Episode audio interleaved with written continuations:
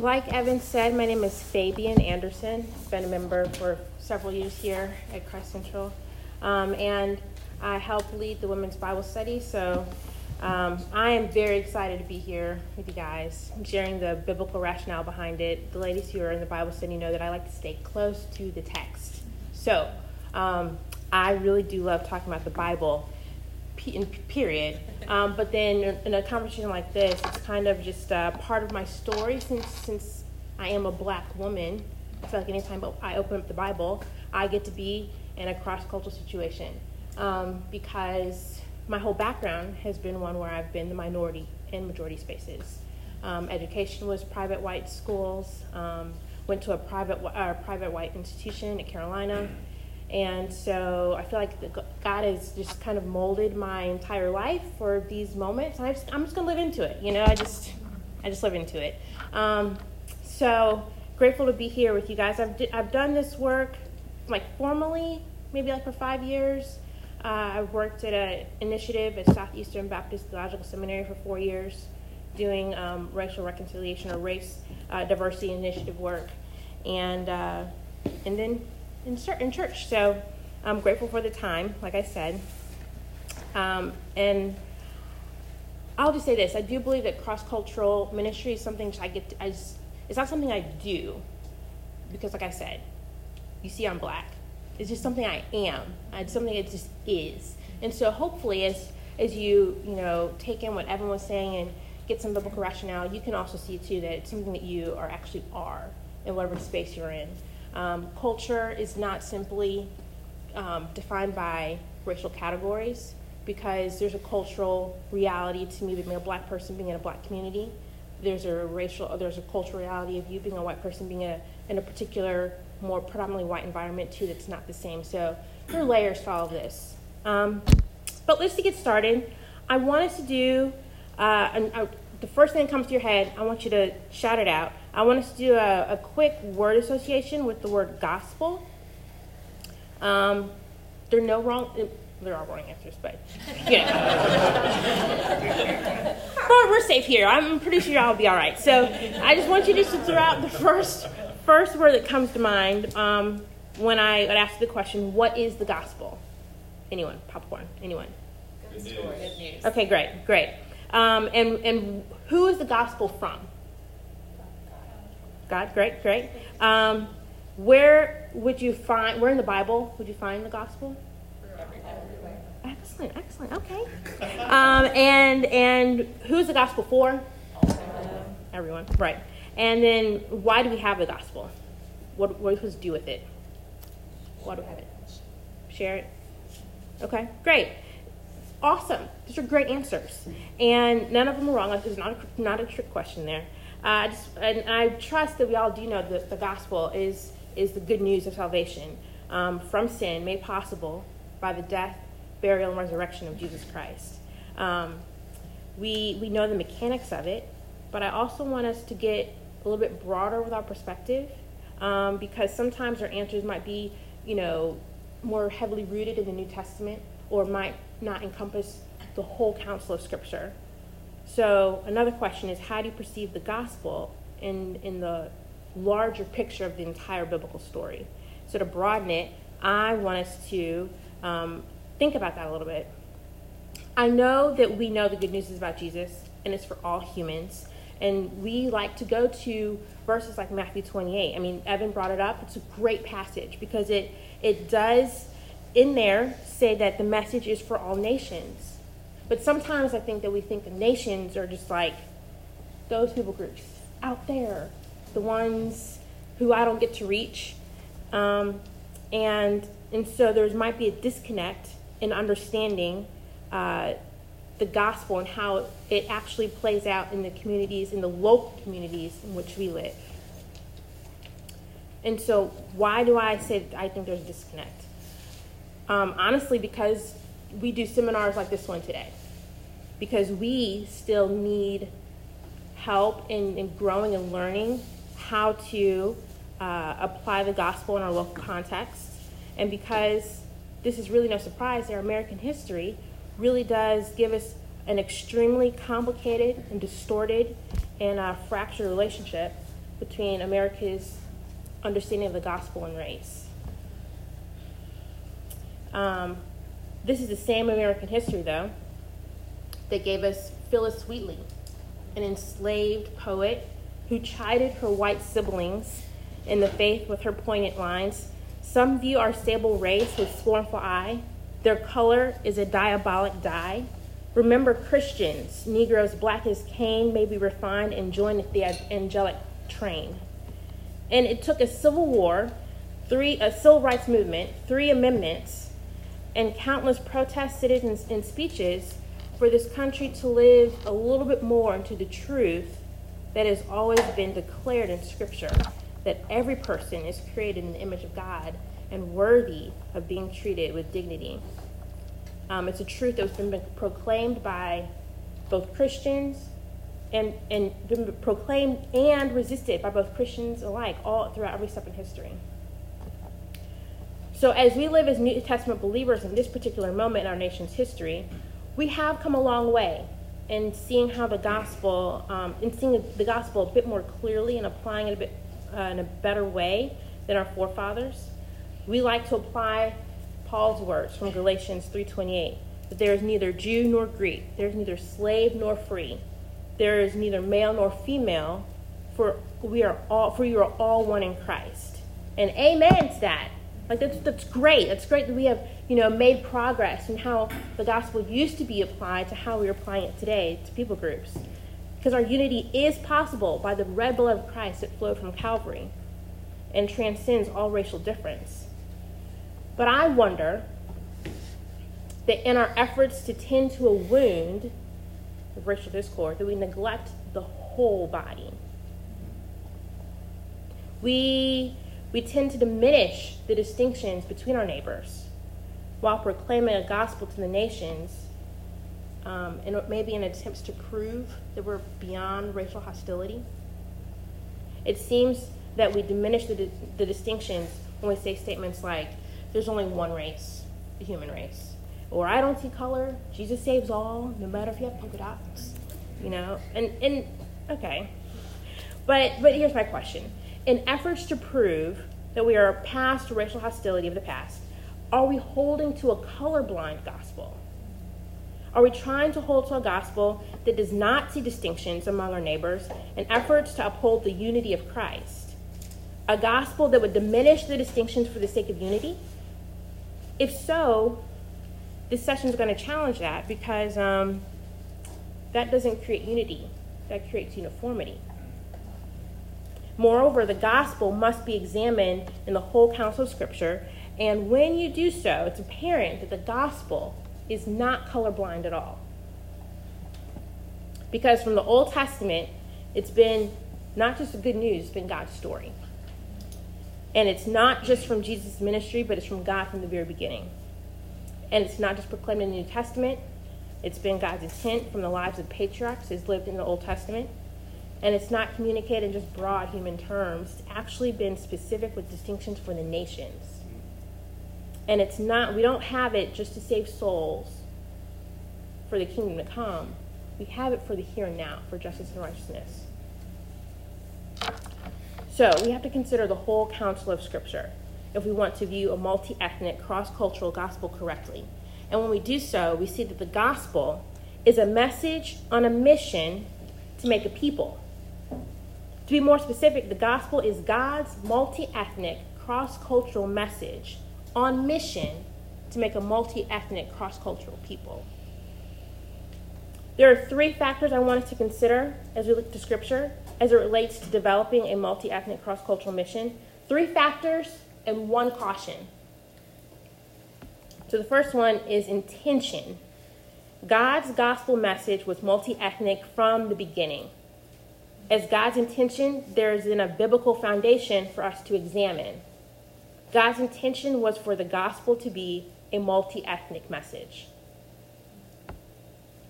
Two, distinction. The intent that God has then implies that the people would then live in a multi ethnic, multicultural community, and that community would have certain characteristics that would distinguish them from other people. We'll see this in Scripture as well. Then God's gospel intent and the subsequent distinguishing factors should motivate us into action. And, we, and that action would be to build cross cultural Christian communities where we take where, where it takes all of these factors um, to make this community. And we'll look at that too in Scripture. But as with all things post fall, post Genesis 3, um, we fall woefully short in having this biblically rooted, biblically consistent intention, distinction, and action. And so, as for a caution, we'll examine why I believe we fail to see God's intent for a multi ethnic, cross cultural mission. So, good news moves. One day I came home um, from grocery shopping and I had like some some supplies for for a special treat. And my youngest daughter is four. Her name is Risa, and she saw me unpacking the groceries. And I pulled out the graham crackers, and I pulled out the marshmallows, and I pulled out the Hershey bars. And she's like, "What is this?" And I'm like, "We're making s'mores for dessert." And I couldn't even get the sentence out.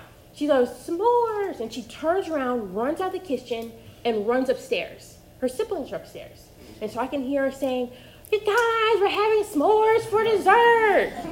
because good news moves. It's good. you know, she was excited about having s'mores, and she was took off running to tell everyone that we're having s'mores for dessert. The gospel means good news in Greek, and it means God's story in the old in old English. God's spell, God's story.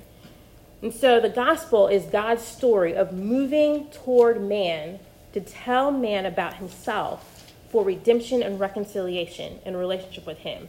This is the good news. This means that God has a message and is on mission to make a people.